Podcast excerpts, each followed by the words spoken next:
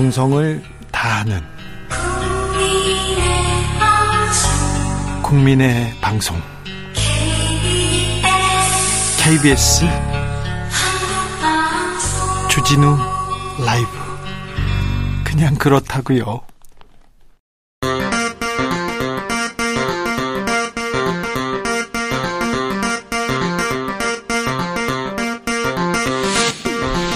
주진우 라이브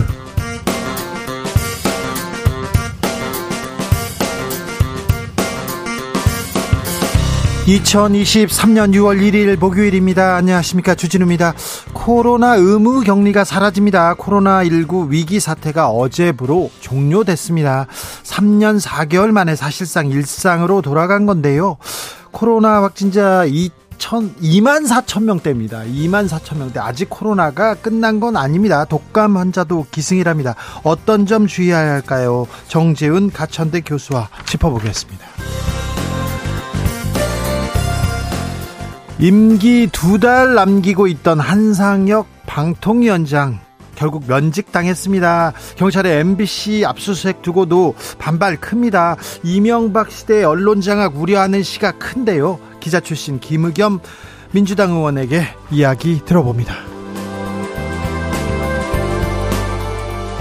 국민의힘 이용우 의원 최고위원은 들러리고 당의 주요 의제 핵심 5인이 다 정한다 이런 주장 나왔습니다. 김기현 대표 그런 일은 없다 반박했는데 과연 그럴까요? 여야 최고위원들에게 물어보겠습니다. 나비처럼 날아 벌처럼 쏜다. 여기는 주진우 라이브입니다.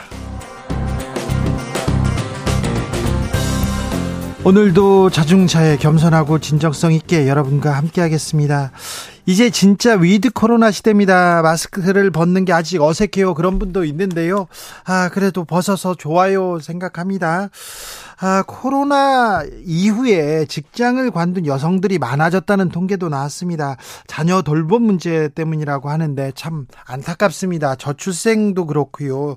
아, 이 직장 여성들의 경력 단절, 이 자녀 돌봄 여기에서 자녀가 생기면 여기서 이렇게 아, 숙제가 시작됩니다. 여기에 대한 고민 해야 될 것 같습니다. 그런데요, 코로나 시대 어쨌거나 끝났어요. 코로나 시대 카페에 못 들어가던 거 기억나시죠? 두 명 이상 식당도 못 가던 거 기억나시죠? 몇 시 이후에 뭐 아무데도 못 가던 거 기억나시죠? 아, 이게 뭔가 이런 생각했는데 코로나 시대 어떻게 견디셨어요?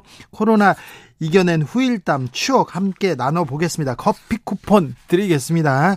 잘했다고 고생했다고 말입니다. 샵 9730 짧은 문자 50원 긴 문자는 100원이고요. 콩으로 보내시면 무료입니다. 그럼 주진우 라이브 시작하겠습니다.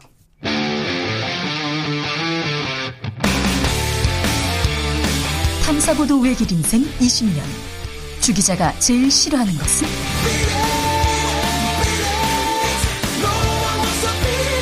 이 세상에서 비리와 부리가 사라지는 그날까지. 오늘도 흔들림 없이 주진우 라이브와 함께.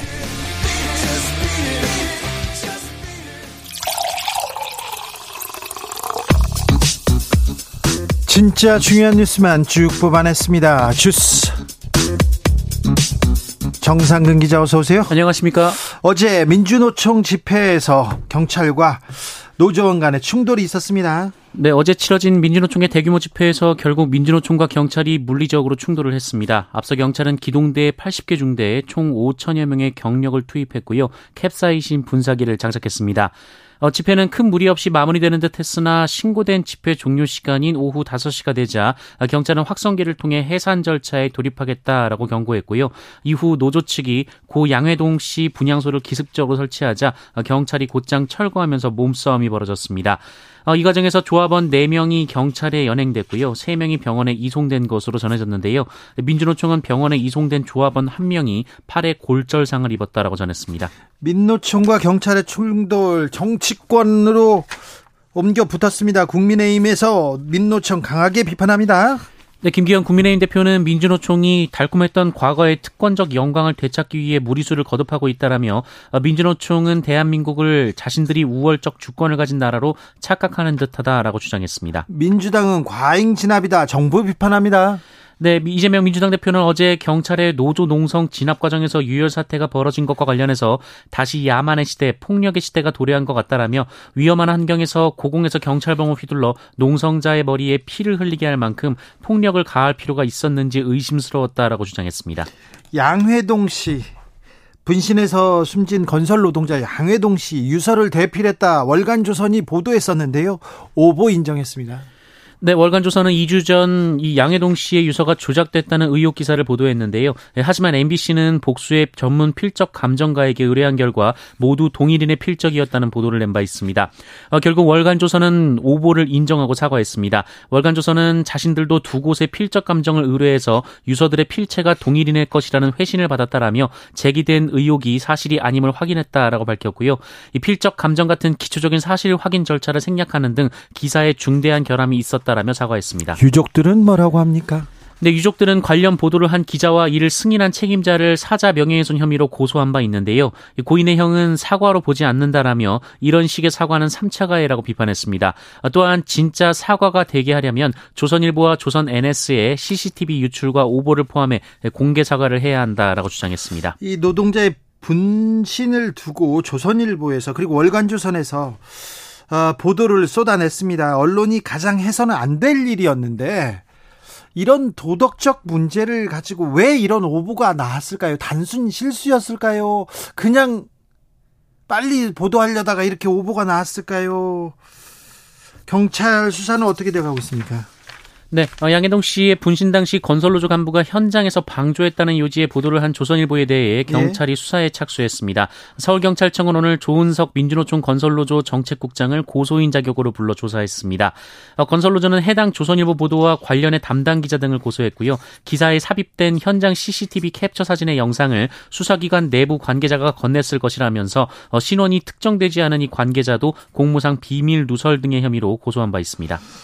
분신 그리고 방 분신 방조 유서 대필 뭐 이런 얘기 이게 80년대 90년대에 있었던 일인데 그때 있던 일이 똑같이 지금 2023년에 벌어지고 있어요. 언론 똑같은 행태를 자행하고 있고 아 이걸 어떻게 해석해야 되는지 어떻게 이해해야 되는지 아 저도 이해가 안 됩니다. 네. 아무튼 언론이 가장 해서는 안 되는 오보를 조선일보, 월간 조선이 지금 어, 저질렀습니다. 후쿠시마 원전 오염수 지금 정치권 논란 가열되고 있습니다. 네, 이재명 민주당 대표는 오늘 일본의 핵 오염수 해양 투기로 인한 환경 파괴 행위, 생명 위협 행위에 대해 도우미 역할을 하고 있는 것이 대한민국 정부라는 안타까운 현실이라고 비판했습니다. 이재명 대표는 시찰단이 무엇을 보고 왔는지 제대로 검증은 했는지 국회 차원의 청문회를 추진할 생각이라고 밝혔고요. 이번 주말 민주당은 부산에서 관련 집회를 열 계획입니다. 민주당이 집회를 연다고요?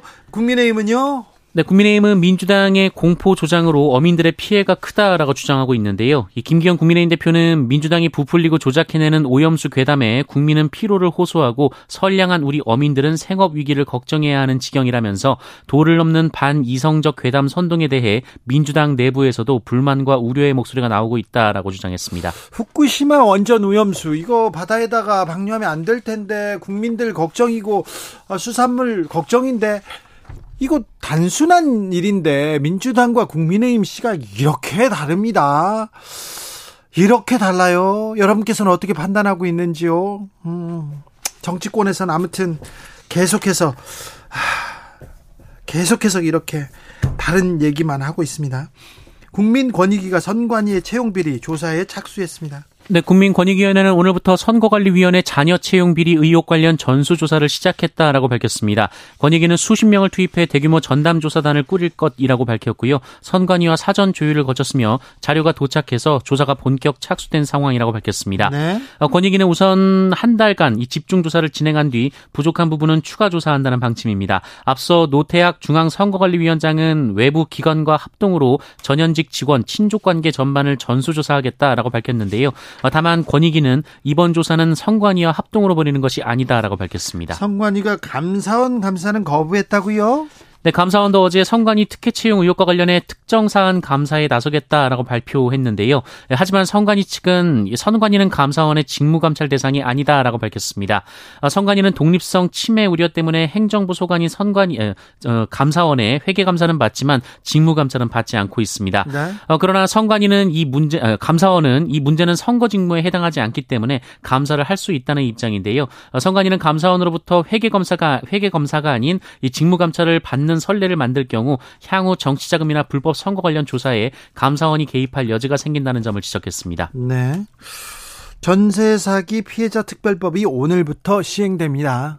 네, 얼마 전 국회를 통과한 전세사기 피해자 특별법이 오늘부터 시행되면서 어, 정부는 전세사기 피해 지원 위원회를 출범시켰습니다.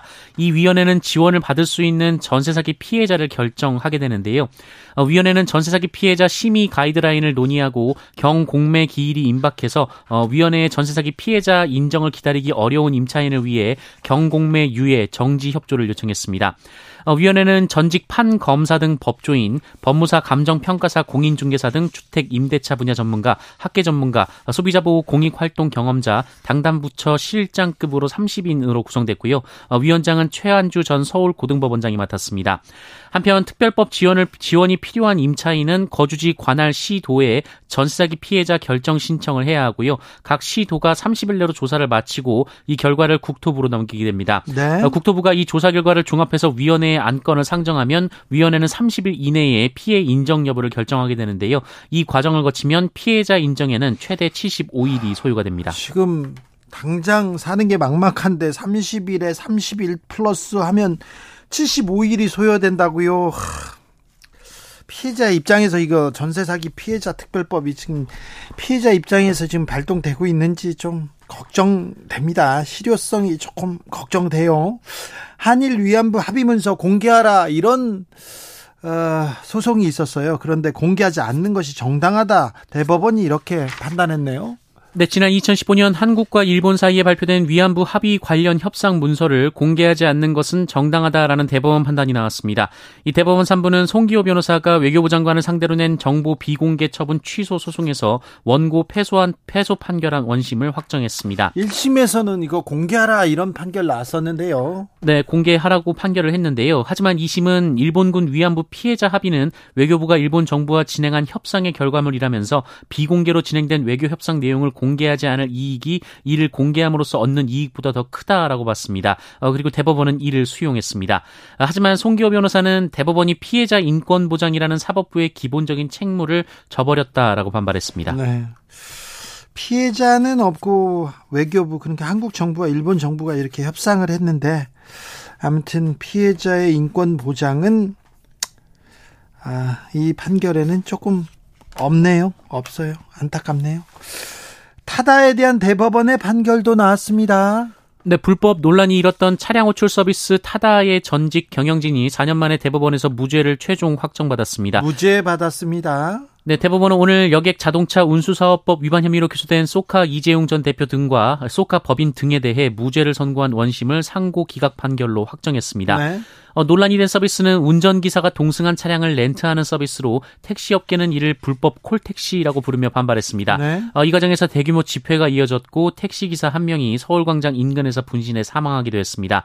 어, 반면 타다 측은 기사 알선을 포함한 자동차 대여로 콜택시와 다르며 어, 합법이라고 주장을 했는데요. 1, 2심 법원 모두 타다 측의 주장을 받아들였고 대법원도 이를 확정했습니다. 그럼 타다가 지금 다시 다시 부활하는 겁니까?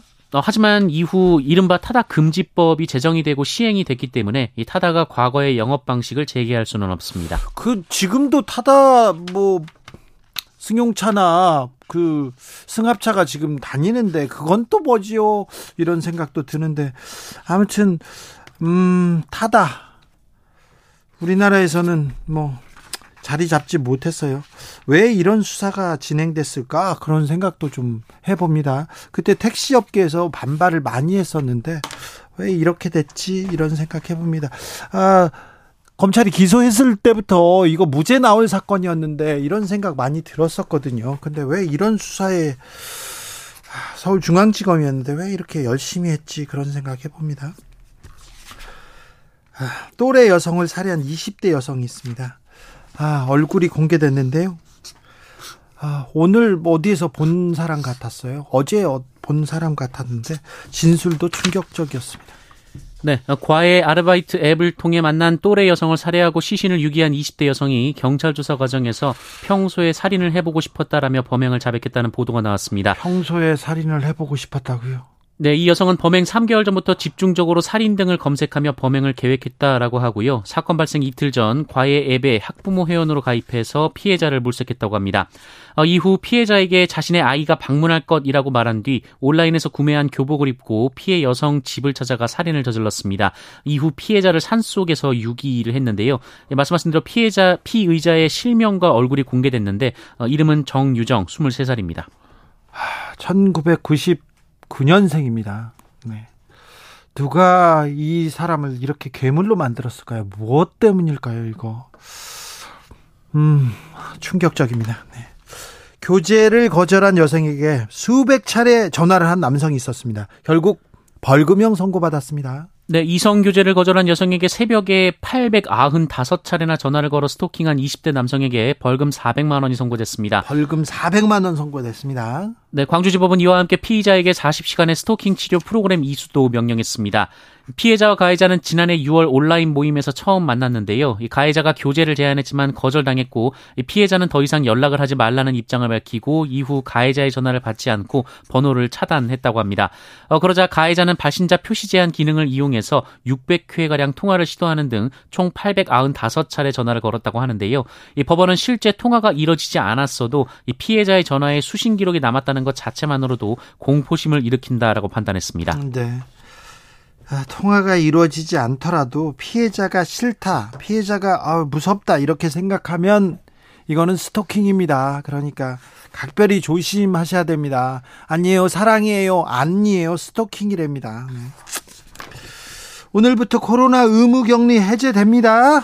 네, 지난 2020년부터 3년 4개월간 이어져 온 코로나19 위기 사태가 오늘 사실상 종료됐습니다. 네. 어, 이로써 코로나19 확진 시 의무였던 일주일 격리는 5일 격리를 권고하는 수준으로 완화됐습니다. 네. 어, 또한 입원 병실이 있는 병원, 입소시, 입소형 감염 취약 시설을 제외하면 모든 장소에서의 실내 마스크 착용 의무도 해제가 됐습니다. 네. 어, 해외 입국자들은 3일 차에 PCR 검사를 받도록 권고했었는데 그것도 사라졌고요. 네. 어, 다만 치료비 지원, 백신 무상, 무상 접종, 치료제 무상 공급은 이어집니다. 자 세한 내용은 2부에서 정지현 교수와 저희가 자세히 이렇게 다 따져 보겠습니다. 코로나에 대한 이모저모 이제 앞으로 우리는 어떻게 해야 되는지도 물어보겠습니다. 주스 정상근 기자와 함께했습니다. 감사합니다. 고맙습니다. 아, 이제 엔데믹입니다. 이제 코로나하고 그냥 같이 삽니다. 이제 끝났습니다. 흉흉한 코로나 시국 한번 기억해 보겠습니다. 추억해 보겠습니다. 5145님께서 손님이 들어오는데요. 어서 오세요. 코로나입니다. 라고 인사했던 아찔한 추억이 떠오릅니다. 하도 코로나 코로나니까 이런 실수도 있습니다. 네. 어서 오세요. 코로나입니다. 아, 네, 그러셨군요. 0441님께서 코로나 시절에 몇 번이고 가게 문 닫으려다가 힘겹게 버텼습니다. 정말 스스로 격려해 주고 싶습니다. 아유, 고생하셨어요. 너무 훌륭하십니다. 아, 준비하고 하고 또 하고 그래가지고 가게를 열거나 사업을 또 시작했는데 코로나가 딱 왔어. 이거는 어쩔 수 없잖아요. 이거는 천재지변과 같은 일이지 않습니까? 그런데 그, 그 코로나 파도를 다 이기셨습니다. 버티셨습니다. 아, 네. 아, 잘하셨어요. 훌륭하십니다. 6006님께서 남편하고 둘이 삽니다. 코로나 시국에는 남편과 뽀뽀 안 하고, 안 하기 지켜냈어요. 진짜 한 번도 안 했어요. 잘했죠. 이제 해도 될까요? 얘기했는데, 네. 좀 더 지키셔도 돼요. 괜찮습니다. 네. 하셔도 되고요. 네. 잘하셨어요. 네. 아, 훌륭합니다. 8891님, 우리 가족들은요, 추석 때내 식구가 한꺼번에 코로나에 걸려가지고 일주일간 꼼짝도 못하고 집에서 보냈습니다. 아, 너무 아팠어요. 힘들었어요. 코로나, 뭐, 아침에 일어났더니 목에 뭐가 콱 들었더라고요. 이게 뭔가 이렇게 생각했는데, 막 그런 사람들이 있는데, 네. 훌륭하십니다. 네. 잘 하셨어요. 3123님, 코로나 한창일 때 여기에 다 와서 마스크 안 챙긴 게 생각나서요. 집까지 뛰어간 일 기억납니다. 마스크 안 쓰면 어디든 출입이 안 되는 시절이었어요. 아, 그럼 눈치 봤잖아요. 이후에 트라우마 때문에 주머니 가방마다 마스크 가지고 다닙니다. 코로나 끝이라니 참 격세지감입니다. 다들 고생하셨어요. 얘기합니다. 4710님. 코로나 때문에 학교는 오지 못하고 원격으로 수업했잖아요. 아이들은 칸막이를 두고 서로 손도 못 잡고 마스크를 써서 얼굴도 잘 모르고 진짜 너무 힘든 생활했습니다. 오늘 교실에서 쉬는 시간에 오손도손 모여 앉아 놀고 있는 아이들을 보니까 얼마나 이쁘던지 앞으로 수업도 재미있는 놀이도 잘하고 지낼 것 같아 좋았습니다. 얘기하는데 그러니까 학교 갔는데 친구 이름을 친구 얼굴을 못 보고 친구랑 놀면 안 되잖아요. 가까이 가면 안 되고 같이 밥 먹어도 안 되고 얘기해도 안 되고 아, 그 아이들 보면 참 안쓰러웠는데 이제 아이들 아, 마음껏 뛰놀고 뛰놀 수 있어서 참 좋은 것 같습니다. 아직 그래도 2만 명대예요. 조심은 하셔야 됩니다. 아, 교통 정보 알아보고 가겠습니다. 유하영 씨.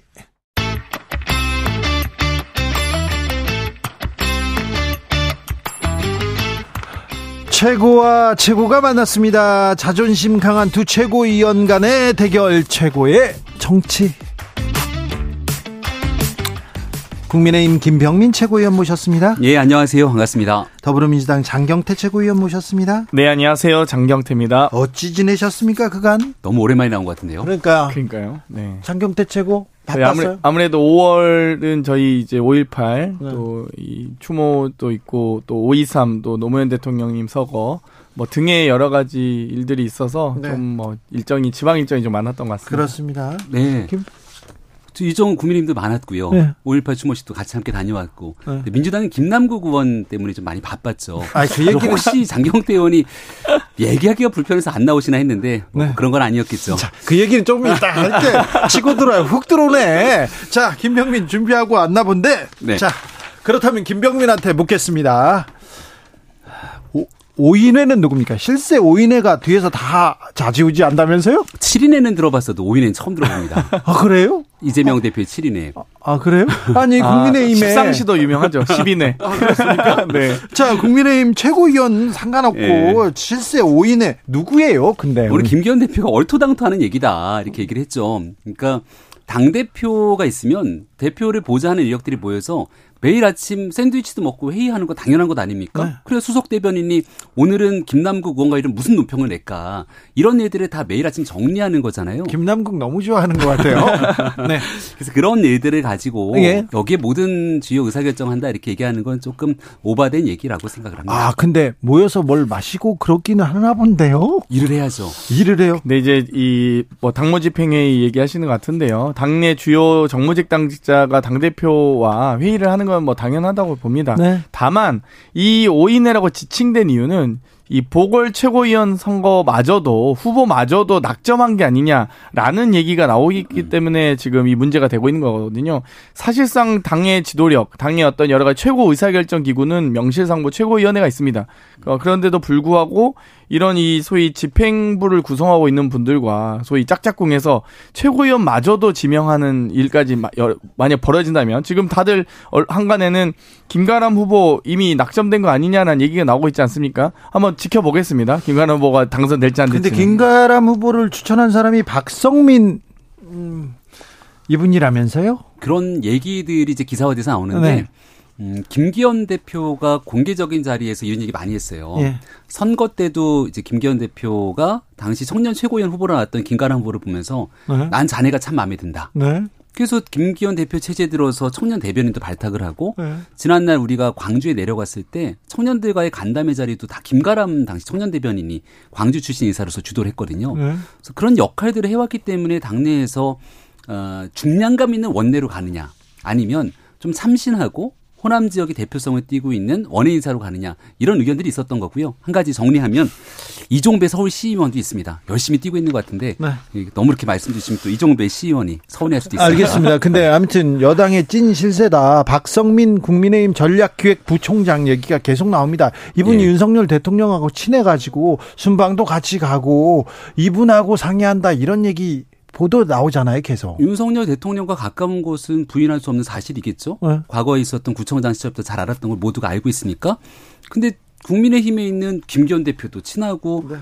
사무총장 이철규 사무총장도 친하고 김병민도 친하고 여러 사람들이 다 친하기 때문에 네. 그거를 꼭 한 사람을 찍어갖고 아, 저는 불만이 김병민 친한데 왜 오인에 김병민 안 들어가냐 이거예요. 아 저는 이런데 부르면 매일같이 아침에 모여서 회의를 한다는 것 아닙니까? 네. 지금도 일이 벅차서 너무 힘들어요. 그리고 최고위원들이 실무적인 일들까지 나가서 우리 장경태 최고위원 안 하지 않습니까? 네, 알겠어요. 저는 합니다. 실무까지. 매일 아침 나가서 논평도 같이 다루고 의원실에서 매일 회의합니다. 아니 그런데 아, 매일 아침 대표와 이철규 실세 윤핵관이란 이철규 이런 분들하고 같이 모여서 회의한다. 이거 좀 힘이 쏠릴 수도 있는데 그래서 뭐 이런 보도가 나오고 이런 얘기가 나왔나 봅니다. 열심히 일하고 있는 반증이라고 생각합니다. 그렇습니까? 김재원 최고위원이 저 주진우 라이브에 나와가지고 자기는 징계를 받았지만 최고위원이다. 링 밖에서 자기의 역할을 하겠다. 그러더라고. 그게 여기였어요? 네. 레슬링 링 밖에서 자기 역할을 한 보통 링 밖에 나가서 활동할 아, 때는요. 막 예. 흉기를 막 이렇게 숨겨서 막 때리고 그러니까요. 의자로 때리고 막 그랬었는데 어 이거 어떻게 봅니까? 김재원 최고위원께서 네. 이제 그 무대에 따라서 또 발언 수위를 조절하시는 그렇죠. 것 같아요. 아유, 그렇죠. 주진우 라이브 나와서 이렇게 또 주진우 라이브에 적합한 멘트를 하신 게 아니겠습니까? 아니 무슨 뭘 적합해요? 여기는 굉장히 즐겁게 웃으면서 얘기하는 곳이잖아요. 아 그런가요? 그러니까 김재원 최고위원 아마 분위기를 맞춰준 게 아닌가 싶은데 네. 요즘 이제 방송 활동도 하고 하지 않습니까? 네. 이제 링 아니라고 하는 건 이른바 최고위원회 네. 또 국회를 치면 원내 등이 될 텐데 일단 그 공간에서 활동은 당분간 어렵게 됐으니 그럼 링 밖이라고 하는 뭐 방송 공간이 될 수도 있고 네. 본인의 역할을 하겠다 정도의 얘기가 아니었을까요? 아 그래서 응원하는 쪽입니까? 저는 그냥 들었습니다. 네, 들었죠. 네. 좀 최고위원 회의에서 국민의힘 음. 최고위원 회의에서 아 이거 어떻게 하나 좀 걱정하는 좀 시각이 있죠. 아, 뭐 그렇게까지는 아니고요. 네. 근데 일단은 김재원 최고위원 처음에 징계가 나왔을 때 사람들이 그랬잖아요. 아, 가처분 신청도 하고 또 재심 청구도 하고 여러 가지 얘기를 할 거라고 했는데 겸허하게 일단 받아들였거든요. 네. 그러니까 김재원 최고위원이 또 어, 당의 결정에 결단에 대해서 본인 스스로가 감내하고 있는 부분이 있는 만큼 네. 여기에 대해서는 김재원 최고위원에 대해서 말을 좀 아끼는 것이 저는 좋겠다 아, 생각합니다. 말을 좀 아끼네요. 아니 진중하셔야 될 분이 즐거운 곳에서 즐거운 말씀하시면 안 되죠. 네. 김재원 최고위원 지금 당원권 정지 1년 아닙니까? 네, 사실상 1년. 그러면은 뭐 않았습니다. 근데 그 당원권 당원이 아니신 거의 당원권이 정지된 거잖아요. 사실 국민의힘으로서는 네, 사실 당원임을 드러낼 수 없는 활동에 준해서 지금 당에서 징계를 맞으신 건데 그래도 최고위원 직함이 떨어지진 않았어요. 뭐 그건 당직 자격 정직은 아니기 때문에 그런데요. 당원이 아닌데 당직을 어떻게 내세울 수 있겠습니까? 그러니까 아, 여러 가지 지금 이 어불성설이거든요. 민주당의 이제 여러 이 저희 같은 경우는 이 징계 기준이 당직보다 당원권이 더 셉니다. 다, 이 당원권 정지 같은 경우는 제명 직전 단계거든요. 그렇기 때문에 당원이 아닌데 어떻게 당직을 내세울 수 있습니까? 그 자체가 앞뒤가 안 맞거든요. 그래서 지금 김재현 최고위원께서는 조금 또 자중해야 될 상황인다. 좀더 네. 반성하고 오히려 사죄의 시간을 가져라고 아마 이 국민의힘 윤리위원회에서 징계를 주셨을 텐데 네. 이렇게 즐거운 표현을 하시면 어떻습니까? 당직을 내세운 건 아니고요. 그러니까 본인이 이제 최고위원 1년 당이 정지된 거니까 그 이후에 시간이 지나면 최고위원이 될 수 있다라는 아마 보편적인 얘기를 한 것 같아요. 네. 근데 아마 김재원 의원도 이제 그런 거겠죠. 김남국 의원 보면 하고 싶은 얘기들이 또 있지 않겠습니까? 네. 예를 들어서 국민의힘은 문제가 있으면 최소한 윤리위원회를 열어서 징계도 내리고 어, 관련된 조치들이 취해 나갔는데 김남국 의원은 아니 김남국 의원 얘기는 좀 이따가 하자 아, 하기로 했잖아요. 시간을 안 주실까 봐. 아니 계속, 오늘 네. 오다 보니까 그런 그 뉴스를 하나 접했어요. 네. 성추행 부천 시의원이 있었는데 네. 그 부천 시의원이 자진 사퇴를 했더라고요. 네. 근데 자진 사퇴를 할 수밖에 없었던 일이 처음에는 민주당에 있는 의원들 하는 것처럼 탈당을 했거든요. 네. 탈당을 하고 나니까 문제가 있잖아요. 똑같이 꼬리 자르게 한다고 네. 나올 수 있으니 민주당 대변인이었던 것 같은데 직접 나와갖고 영구 복당 불허에 대한 결정을 내리겠다 이렇게 강하게 압박합니다. 네. 그리고 부천시에 있는 민주당 의원들까지도 여기서 용납할 수 없다 사퇴해야 된다 제명 의견이 나오거든요. 그러니까 결국은 본인이 물러나는 거잖아요. 네. 그러니까 잘못된 일들이 있으면 여기에 순차적으로 당에 적합한 윤리적 판단들이 있어야 되는데 국민의힘이 노력을 하고 있고 민주당도 참 제명 그리고 남국 좋아해요. 아니 뭐 이제 김남국 의원 없었으면 윤석열 대통령의 무능과 무기력 어떻게 감출 수 있었을까 싶을 정도로 정말 고마워야 되는데 좀 너무 이좀이좀 그릇이 너무 작은 거 아닌가? 네. 대통령의 이 무능함을 이렇게 의원으로 가리려고 한다든지 지방의원까지 거들먹거리시는데 그러면은 저희 짝퉁 판매하다가 그 의원직 상실 위기에 있으신 국민의힘 지방의원님 제가 언급 안 하잖아요. 알겠어. 너무 좀 자, 점스럽게 하면 안 됩니다. 좀, 좀, 좀, 자. 네. 조금 이따가 시간 드릴게요.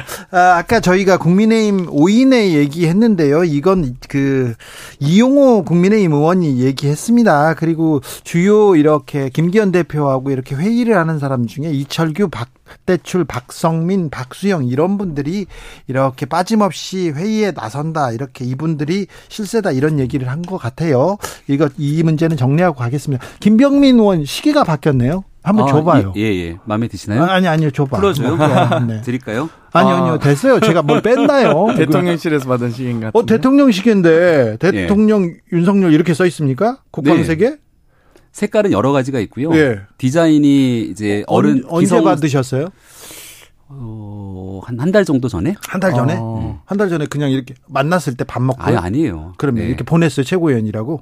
우리 대통령실에 있는 그 당시 방문을 가서 받았습니다. 아 그래요? 네, 대통령실 방문하면 이렇게 시계 하나. 아 그래요? 저번엔 대통 그 최고위원들 음. 빼고 대통령실 초대 받으셨던데 아. 저번에는 또 받으셨어요. 아니 지난번에도 시계 네. 받으시지 않으셨어요? 다른 언제요? 시계 찾죠? 아닌가요? 어른 그러니까 기성 세대가 차는 시계가 있고요. 네. 좀 젊은 층들을 대상으로 하는 시계들이 있습니다. 디자인이 네. 좋아서 아무튼 인기가 좋습니다. 대통령실 선물 예산 봐야겠네요. 보니까 대통령실 이전 비용 490억 정도 했다가 200억 더 쓰신 거 아시죠? 아, 지금 곧 드러나고 있는데 계속 예산을 이렇게 본인 호주머니 쌈짓돈 쓰듯이 쓰면 안 됩니다. 어디 보겠습니다. 알겠습니다. 자, 김정숙 여사님 청와대 얘기까지 들어가면 너무 1.5배 예산 썼으면 할 말 다 했죠. 아이고, 네. 잘한다. 예, 자, 둘이 잘한다. 자, 그런데 네. 이재명 대표하고 김기현 대표 만나기는 만나는 겁니까? TV 토론 합니까? 어, 김 이재명 대표가 별로 원치 않는 것 같아요. 아니요.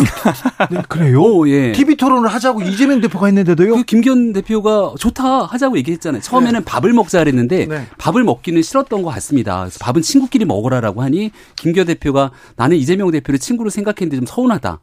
예, 이렇게까지 얘기가 나왔던 거죠. TV 토론 원한다니까 아. 하자. 그런데 또 하자 그러면 같이 만나면 될 텐데 주제는 이거로 하자 저거로 하자 자꾸 이렇게 좁혀 나가니까 아 이재명 대표 본심이 별로 만나고 싶지 않은 건가?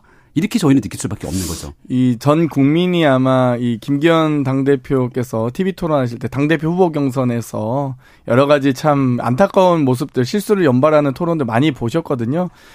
이마 아마 이재명 대표 입장에서 김기현 대표와 정책과 민생 현안 위주로 좀 하고 싶다는 생각입니다. 그러니까 전 국민에게 대통령께서 지금 신년 기자회견도 안 하시고 자꾸 이제 기자들 안 만나시고 도망 다니시잖아요. 그러니까 그러면 당 대표라도 나와서 답변을 해라.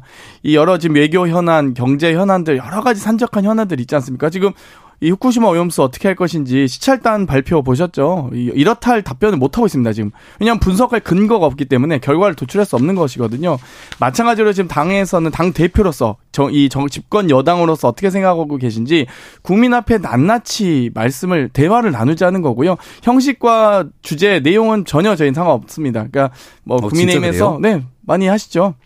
여러 가지 그 내용에 대해서 최고위원님 개인 생각 아니에요? 대표님 아니, 저는 물어봤어요. 저도 그렇게 건의 드릴 거고요. 아니, 이재명 대표님한테 좀 물어보고 얘기해 줬으면 좋겠어요. 왜냐하면 이재명 대표의 입장은 좀 다른 것 같아서. 아닙니다. 네. 확실합니까? 네, 그렇습니다. 네, 그러면은 김기현 대표께서 김기현 대표에게 전달하겠습니다. 뒤로 물러서지 않으시길 바랍니다. 주제도 가리지 않고 형식도 가리지 않는다고 어, 얘기했다. 피하지만 말아 주십시오. 네, 네. 알겠습니다. 네. 네. 적극 건의하겠습니다. 아, 이게 좀 만나서 얘기는 해야죠. 아, 그럼요. 밥도 이게, 먹고. 네. 그랬으면 좋겠어요. 후쿠시마 오염수 얘기 나왔는데 나왔는데 야 이거 국민 불안 어떻게 할래? 속빈 강정이다. 이거 시찰단 괜히 갔다. 이렇게 민주당은 주장하고 있습니다. 그런데 국민의힘에서는 이거 괴담 정치다. 너무 괴담 가짜 뉴스 만드는 거 아니냐 이렇게 그냥 똑같 한 사안을 가지고 버는 시각이 이렇게 쫙 갈라져 있습니다. 어찌 네. 보십니까? 국민의... 진실은 정해져 있고 네? 또 과학적인 근거에 따라서 결국 순차적으로 모든 일들은 다 밝혀지게 될 겁니다. 네? 그 유국희 단장이 누굽니까? 문재인 정부 때 임명됐던 인사 아닌가요? 그러니까 정치적으로 뭔가를 있지도 않은 사실을 만들어내거나 우리가 일본에 면죄부를 주거나 하려고 시차다 보낸 거 아닌 거를 민주당이 모를 리가 없을 거라 봅니다. 왜냐하면 과거에 있었던 정의용 어, 외교부 장관이 했던 발언들이 그대로 다 국민들께 알려지고 보도가 된 바 있기 때문에 그런데요. 일단은 이 문제를 민주당이 너무 나서서 괴담 그리고 어 뭔가 후쿠시마 오염수를 막 방류하는데 국민의힘과 윤 정부가 힘을 보태는 것처럼 얘기하는 거 온당치 않고요. 저도 최근에 수산업에 종사하시는 많은 분들께도 연락이 옵니다. 걱정하고 우려하는 분들이 많은데 두 가지거든요. 하나는 오염수 방류 자체에 대한 걱정도 있고요. 그리고 두 번째는 여기에 대한 것들이 사실과 과학적 근거를 넘어서서 너무 정치적 쟁점화가 되고 나니까 이런 일들이 수산업 생태계에 오히려 큰 타격을 주는 것 아닌지에 대한 걱정과 우리도 큽니다. 좀 담담하게 이 문제 객관적 사실에 근거해서 바라보고 나갈 수 있는 게 여의도 정치권에 대한 역할이라고 봅니다. 중요한 건 객관적 사실이 지금 없기 때문에 그렇습니다. 이 밝혀진 게 없고요. 저도 과방이라서 원안이 여러 차례 지금 해당 상임이라서 자료 요구도 하고 있고요. 근데 가장 핵심은 일본이 안전하다고 주장하고 있거든요.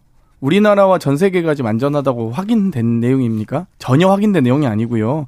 일본이 안전하다고 주장하는 만큼 그러면 배출 안 하시면 됩니다. 지금 이상한 교수 불러서 이상한 교수라고 죄송합니다. 아무튼 뭐 어떤 모 교수님 부르셔서 이 식수로도 사용할 수 있다. 1리터 원샷 할 수 있다고 하셨잖아요. 옥스퍼드 석학이라는 네. 그 교수는 좀 이상합니다. 왜 그걸 뭐 근데 마셔요? 1리터 이 거기에 대해서 동의하십니까? 그 교수님에 대해서. 그러면 국민의힘 지도부부터 후쿠시마 가셔서 1리터 원샷 하고 오십시오. 국민의힘 국회의원부터 원샷 하십시오. 국민에게 본인 자신도 자기 자식에게도 줄 수 없는 물을 심지어 원자력 안전연구원장마저도 식수로 사용할 수 없다고 했습니다. 원자력 안전연구원장도 드셔보시겠습니까? 했더니 자기 못 먹겠답니다. 안전성을 검토하는 것은 확인된 이후에 할 수 있는 거거든요. 근데 식수는커녕 농업용수, 고업용수로도 사용하지 못하는 겁니다. 그렇기 때문에 가장 값싼 정화할 수 있는 비용이 너무 막대하기 때문에 가장 값싼 배출이라는 방식으로 지금 해결하려고 하는 거거든요. 그래서 저희가 제안하지 않습니까? 큰 호수를 파서 차라리 그 호수에라도 이, 이 방사능 반감기를 기다리기 위해서 12.5년이니까 최소 50년이라도 그냥 호수에 담아놓기를 해라. 왜 배출해서 전 세계 전 세계 시민들에게 모두 타격을 줄 수 있는 그게 민주당 공식 아직은 입장인가요? 아직 그러니까 여러 가지 제안들이 있습니다. 그래서 아니, 그 배출 그 제, 제, 배출은 안 된다는 겁니다. 배출 매출은 최소한 지금 어찌됐건 지금 90%좀 넘어서고 있는데요, 용량에. 한 최소한 3, 4년은 더 버틸 수 있으니 그때까지만 좀 기다려 달라는 겁니다. 그, 지금 확인 안 된 내용 아닙니까? 아니, 하나만 안전성이. 물어볼게요. 네. 그러니까 말씀하신 것처럼 배출하지 말자는 것 아닙니까? 네, 그렇습니다. 그러면 이게 후쿠시마 오염수 방류에 대한 내용이 나왔던 게 꽤 오래 전부터 있었던 일인데 문재인 정 바로 1년 전까지가 문재인 정부였어요. 집권 당으로서 정권을 갖고 왔던 문재인 정부 때 이 후쿠시마 오염수 방류해서 안 된다. 방금 말씀하신 것처럼 호수에다가 다 집어넣어라. 일본 정부와 어떤 노력을 했습니까? 일본 정부와는요. 2019년에 아니, WTO에 저희가 일본 후쿠시마 수산물 이 수입 거부를 했고 일본이 아니, 제소해서 저희가 승소했습니다. WTO에서도 말고요. 일본에서 주장. 국제 사회에서도 한국 정부의 이런 노력들을 충분히 존중하고 인정받고 있습니다. 그런데 지금 지금 이 한일 정상회담 몇 번 오므라이스 드시고 오더니 소맥 몇 번 말아 드시더니 지금 계속 이 오염수 배출에 말고요. 대해서 지금 오염수 배출뿐만 아니라 모든 한일과의 관계에서 지금 다 퍼주기 내주기 네. 굴욕적인 외교하고 있는 그러니까 것 아니겠습니까? 그러니까 문재인 정부에서 무슨 얘기했냐면 음. 후쿠시마 오염수 배출 반대했습니다. 저희는. 아니 반대를 국내에서 얘기하는 게 아니라 일본 정부와 실효성 있게 어떤 그때는 노력을 일본이. 꺼내지도 못했죠. 왜냐하면 일본 무역 보복했을 때 저희가 어땠습니까? 일본에 대해서 노제 편하면서 강력하게 규탄하고 응징했죠. 그러니까 저희는. 실질적으로 아무런 역할도 하지 못한 상태 속에서 국내에서 국내 정치적 메시지를 내는 거 누가 못합니까? 우리는 이런 걸 갖고 방구석 여포라고 얘기를 하는데 실질적으로 국제사회에서 일본의 얘기 못하면 IAEA를 통해서 국제사회 속에 할 수 있는 역할들을 했었어야죠. 그때 정의용 장관이 뭐라고 네. 얘기를 했습니까? 방구석 여포는 윤석열 대통령 말한 건가요? 와, 지금 일본에서는 다 퍼지고 있다. 우리가 일본 기시다 총리의 완승이다라고 요미우리 신문부터 일본 모든 전 매체가 하고 있는데 우리나라 대통령실만 사실상 핵공유다, 신미적인 뭐 공유다. 심리적이고 사실적인 거 근데 아니, 미국 핵공, 정부에서도 사실상 핵공유 아니라고 했죠. 일본에서 심리적인 것 아니라고 자, 했죠. 미국의 계속 외교적으로 망신만 나오고 있잖아요. 자 장경태 최고위원회 뭐 아까 뭐 폭탄주 말아 먹었다는 말은 저희가 저 고치겠습니다. 네. 타, 타서 먹든 그냥 드신 걸로 할게요. 아, 드신 네. 걸로 하겠습니다. 네, 너무 좀 과격하니까 거기까지는 좀 하겠습니다. 그리고 어, 웨이드 앨리슨 미국 영국 옥스퍼드 명예교수 얘기 나왔는데 이 교수 모셔다가 이분이 후쿠시마 원전 오염수 1리터라도 마실 수 있다 발언했는데 이 교수의 개인적인 발언이고요. 이 정부에서도 원자력 연구원장도 후쿠시마 오염수 음용수 기준을 넘기 때문에 마시면 안 된다. 이게 공식적인 입장이다. 이렇게 얘기했습니다. 교수가 석학이라고 하는데 막 가가지고 뭐 1리터 마신다 이런 얘기는 너무 좀 자극적이고 좀 국민 정서에 어, 맞지 않는다고 생각합니다. 그렇죠. 이건 네. 좀 잘못됐다. 그래서 제가 좀 이상하다고 한 겁니다. 자, 과방위원이십니다. 장경태 의원. 네. 과방위원장은 장재원 의원으로 이렇게 선출됐습니다. 광통위원장 면직됐고요. MBC 경찰의 압수수색이 있었습니다. 아, 언론계 이거 언론 장악 시작하는 거 아니냐 이런 우려가 언론계는 팽배해 있습니다. 이거 어떻게 보십니까? 한상현 위원장 과거 네. 행적을 얘기하시는 건가요? 아, 과거 행적이요? 그 뭐 TV조선 음? 그 종편 재승인 평가 등에 네. 대한 얘기들. 네, 간단하게. 네. 네. 이 문제는 저희가 자세하게 2부에서 할 예, 거니까. 일단은 그 지난 정부 기간 동안 있었던 언론의 편향적인 문제들은 워낙이나 많이 짚었던 이슈이기 때문에 그런 일들을 좀 정리 조정돼야 되는 것 아니냐 목소리도 큽니다. 그 지금 이제 방통위원장이 면직이 된 상태고 보니까 가처분 신청을 했다는 것 같더라고요. 그 조만간 아마 빠르게 정리가 좀 되겠죠? 아닌가요? 네, 네, 하고 있잖아요. 네, 그래서 빠르게 정리가 될 것이고 정리가 되고 나면 방통위원장에 대한 아, 새로운 신임 인사 임명이 이뤄질 것으로 보는데 이게 그래도 공공재로 볼 수 있는 그런데, 방송 예, 혹은 이, 네. 그리고 언론의 공정한 운영을 위해서 해야 되는 역할들에 대해서 그 윤석열 정부가 갖고 있는 고민들이 있기 때문에 김병민 최고 네. 그래서 이동관 대통령 특보가 얘기들이 나오죠. 나오죠. 됩니까? 방통위원장으로? 지금 언론을 통해서 유력하다 뭐 등이 나오는데 최종적으로 인사권은 대통령이 마지막 순간 결정해서까지 모르는 거 아닙니까? 아니 근데 음. 어, 저기 차라리 네. 검사 출신 뽑아서 쓰시라고 예, 좀 얘기 좀 해주세요. 그분이 네. 이명박 정부 때 언론 정책 이렇게 했었는데 그때 하, 엄청난 그 언론의 흑역사로 남아 있거든요. 그 차라리 검사시키라고 하세요. 일단은 대통령의 최종적인 인사권이기 때문에 네. 아직 확정적으로 나오지 않은 상황이라 예단에서 가정에서 말씀드리고 싶지는 않고요. 어, 무엇보다 중요한 건 일단은 새로 오는 방통위원장이 국민들이 우려하고 있는 정치적 편향성이 아닌 정치적 중립을 가지고 제대로 방송이 그렇죠. 올바른 역할을 할수 있도록 도와줘야 되는 거다. 말 잘했네요. 그분이 네. 기사 네. 기자 출신인데요. 기자 있을 때부터 정치적 편향성이 문제가 됐던 분이신데 그렇게 평가하시는 분도 있고 아니 아니요 진짜예요. 그 부분은 이거는 역사적인 검증이 끝난 거잖아요. 사실 KBS, MBC 장악 하는 과정에서 이동환 당시 홍보수석에 관련된 문제들이 많이 드러나 있습니다. 이명박 정부 시절에 이미 문재인 정부의 KBS, MBC 공영방송에 관한 문제가 아무런 네, 문제가 없다고 생각하시나요? 다른 얘기로 넘어가니까 이거는 네. 좀 짚고 싶은데요. 내가 한상현 방통위원장에 대한 위법적인 해임에 음. 대해서 방금 여러 얘기죠? 가지 뭐 종편 재승인 심사에 대해서 저는 의혹은 제기할 수 있다고 봅니다. 그러면 지금 수사 중이고 재판 중인 사안이잖아요. 재판이 완료되지 않았음에도 불구하고 일, 이렇게 일방적으로 위법하게 해임을 한다?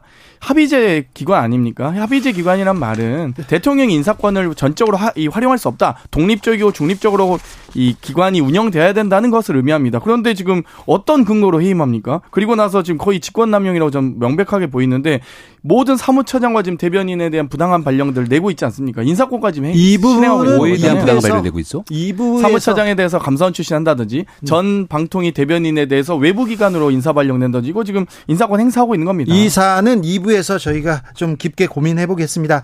아, 김병민이 기다리던 시간이 왔습니다. 아, 예. 네. 민주당으로 오는데요. 민주당은 지금 아 문제가 좀 산적해 있어요. 돈봉태 문제가 있고요. 코인 문제가 있는데 그런데 당내에서는 지금 대의원제, 선출 중앙위원 컷오프제 폐지 이런 얘기가 계속 나오는데 이 얘기가 지금 민주당의 가장 큰 화두여야 합니까, 지금? 뭐 일단 두 개 사안이 좀 다른데요. 예? 돈봉투 사건 같은 경우는 여러 가지 전당대 과정에서 왜 이렇게 이 지역 대의원들을 만나서 밥을 먹어야지 혹은 이 대의원 조직을 관리해야지만 어, 이렇게 이 당선에 가까워질 수 있는 가능성이 높아지냐라는 문제의식이 있을 수 있습니다. 네? 그렇기 때문에 결국 국민의힘이 하고 있는 또 우리가 대한민국 사회가 보편적으로 하고 있는 1인 1표 제도에 대해서 누구나 다 보통선거, 평등선거에 대해서는 다 동의하시리라 보는데요. 아직도 민주당은 좀 이 대의원이 60표 가 가까이 되는 표를 행사하기 때문에 너무 과한 거 아니냐라는 뭐 등가성에 대한 논쟁이고요. 저는 뭐 폐지냐 뭐 유지냐 이런 논쟁보다는 표의 등가성을 얼만큼 하는 것이 1인 1표냐, 1인 10표냐 라는 정도로 이 조정하는 부분에 대해서 충분히 많은 공감대가 있다고 봅니다. 그렇기 때문에 다시는 뭐 소위 뭐 돈봉투가 전 사실인지도 모르겠습니다만 사실이라고 한들 아, 다시는 이제 대의원들을 상대로 이 뭐 밥 먹고 인사해야 되는 이런 문화들이 좀 더좀 좀 지양돼야 되는 정당 문화로 바뀌어 가야 된다라는 생각을 하고 있습니다. 네, 뭐 정치 혁신 가지고 저는 이게 장경태 의원님 말한 것처럼 민주당이 빨리 바꿨어야 되는 일이라고 생각을 합니다. 근데 안 바꾸고 있었다가 돈봉투 사건 터지니까 결국 이런 문제들 때문에 나왔던 걸 아니냐고 제도를 개선하자고 하는 거잖아요. 그러면 당에 있는 송영기 전 대표도 나갔고요, 당을. 두 명의 의원도 돈봉투 사건 때문에 당에 나갔잖아요. 네. 그럼 문제를 좀 정리를 매듭을 짓고 이 얘기가 진행이 될 텐데 돈봉투에 관련된 일들은 전혀 매듭 짓는 일들이 없는 것 같거든요. 다 부인하고 있고 받았다는 사람은 하나도 나오지 않고 있고 이걸 당내에서 조사라거나 어떻게 정리할 것인지에 대한 의지는 보이지 않고 이런 적정 수준 버무리는 제도 개선으로 가려고 하는 것 아니냐는 궁금증 하나. 두 번째는 이것도 결국 정치 혁신이잖아요. 우리 장경태 의원이 정치 혁신위원장 맞나요? 예. 네, 그걸 맡고 있고. 근데 이재명 대표가 대통령 선거하기 전 한 열흘 정도 때 정치 개혁을 가장 큰 화두로 끌고 나오면서 대통령 떨어지도 하겠다 그랬어요. 기억하시죠? 삼선 연임 금지 하겠다고. 근데 네. 그런 얘기 온데간데 없이 사라지고 아니, 대표 그 당시 대통령 후보로서는 하진 않았죠. 정치 혁신에 관한 네, 수많은 얘기를 하지 않았습니다. 제안을 드린 거고요. 장경태 네. 의원도 했고 그 당시에 정치 혁신에 대한 굉장히 많은 얘기들이 나왔습니다. 기록이 다 나시겠습니다. 대표 이재명 대표는 하진 않았고요. 근데 그런 네. 얘기들은 다 온데간데 없이 사라지고 나서 돈봉투 사건 코인 등으로 인해서 어려움이 처했을 때 이런 제도 몇 개만 툭툭 꺼집어내는 게 과연 진정성이 있는 행동인가에 대해서는 그래서 궁금합니다. 저희 정책신위원회에서 50여 가지 정도의 의제들을 총망라해서 정리를 했고요. 여러 정치윤리 강화라든지 기득권 타파라든지 또 여러 국민정당으로 나아가는 게 이제 국민은 뭐 0%로 반영하는 국민의힘과 달리 우리는 국민 비율을 늘려가자라는 제안들이 많이 총망라된 혁신안들이 의제가 이미 보고되었습니다. 그렇기 때문에 이런 부분을 전 당내에서 혁신 논쟁, 혁신 경쟁으로 이어갔으면 좋겠다는 개인적 바람을 갖고 있습니다. 아, 회피성은 아니고요. 50여 가지가 준비됐고요. 국민의힘은 이제 뭐 결선 투표제 도입한다 했다가 유승민 안 나오니까 갑자기 이 당원 100% 하신 정당이잖아요. 국민들은 안 중요합니까? 우리 결선 투표 있었는데요. 근데 이제 국민들은 0% 하셨잖아요. 당원 100% 선거는 민주당 내에서도요. 그리고 결선 투표를 진행이 안 됐었죠. 결선 50, 투표는 당연히 그런 기본이죠. 턱 거리로 넘으셨으니까. 50%가 네. 넘지 않을 경우에 결선 투표가 도입됐던 것이고 그리고 전당대회에서 당의 대표를 뽑는데 당원들이 중심이 돼서 선거를 치르겠다는 것은 민주당 내에서도 아 그런 부분들은 사실 전당대회에서 고민할 필요가 있다. 당의 대표를 뽑는 거니까. 정의당도 마찬가지고 했던 기록들이 있습니다. 이거를 상대 정당 그냥 무조건 공격하기 위해서 이것저것 꺼내지는 않았으면 뭐. 나경원 후보가 나왔으면 결선 투표 갔겠죠. 자, 김남국 의원 문제는 예. 지금 국회 윤리위원회 판단을 기다리고 있습니다. 그런데 어, 당 내에서도 사퇴하는 게 맞다, 아니다 이런 얘기가 있는데 어, 지금은 김남국 의원 문제가 조금 뒤로 뒷전으로 좀 밀린 것 같아요. 그런데 국민적 관심 그리고 또 수사가 이어지기 때문에 꺼지지 않는 어, 꺼지지 않는 불심이다. 이 문제는 어떻게 해결해야 된다고 보십니까? 이미 이 사안은 뭐 검찰이 이미 수사를 들어갔고요. 이미 여러 차례 압수수색을 하고 있는 것으로 알고 있고요. 예? 어찌되었건 이, 이 검찰, 이 사법적 영역으로 넘어가고 있는 것 같습니다. 그렇기 때문에 뭐 윤리특위에서도 아마 여러 가지 윤리심사 자문위원회 등이 있지만 이 절차와 기준을 마련하는 것이 매우 중요하거든요. 그래서 어떤 이 사유로 예를 들면 뭐 제명을 하든 출석 정지를 하든 이 징계의 범위와 사유가 있을 텐데요. 거기에 대한 기준을 명확하게 하는 것이 필요할 겁니다. 그래서 예를 들면 재산 규모라든 규모가 문제라면 뭐 이 예금과 채권 자기 재산 11억도 까먹었던 조수진 의원에 대한 건이라든지 혹은 뭐 예를 들면 시간이 문제라면 이 이태원 국정조사 시간에 지역 행사 다녀온 전주의 의원 건이라든지 예를 들면 2억 6천에 샀던 땅이 45억이나 됐다고 발언한 강기훈 의원 등에 대해서 재산 규모가 문제라면 그래서 여러 가지 그런 부분은 저는 전체적으로 국회의원들의 윤리를 강화하는 또 이번에 최영희 의원, 조명희 의원 가족 회사에 대해서 뭐 가족 회사에 대해서 셀프 예산 편성해서 준다든지 이런 것도 지금 다 나오고 있잖아요. 그러니까 이런 부분들은 저는 좀 국회의원이 입법권을 활용해서 자기 회사에 혹은 예산권을 활용해서 자기 가족 회사 지분 98%시더라고 이런 것들은 저는 왜 이렇게 국민의힘은 쉬쉬하면서 그 흔한 저희 보고 맨날 탈당시키냐고 하는데 그 탈당도 안 시키시는지 참 궁금합니다.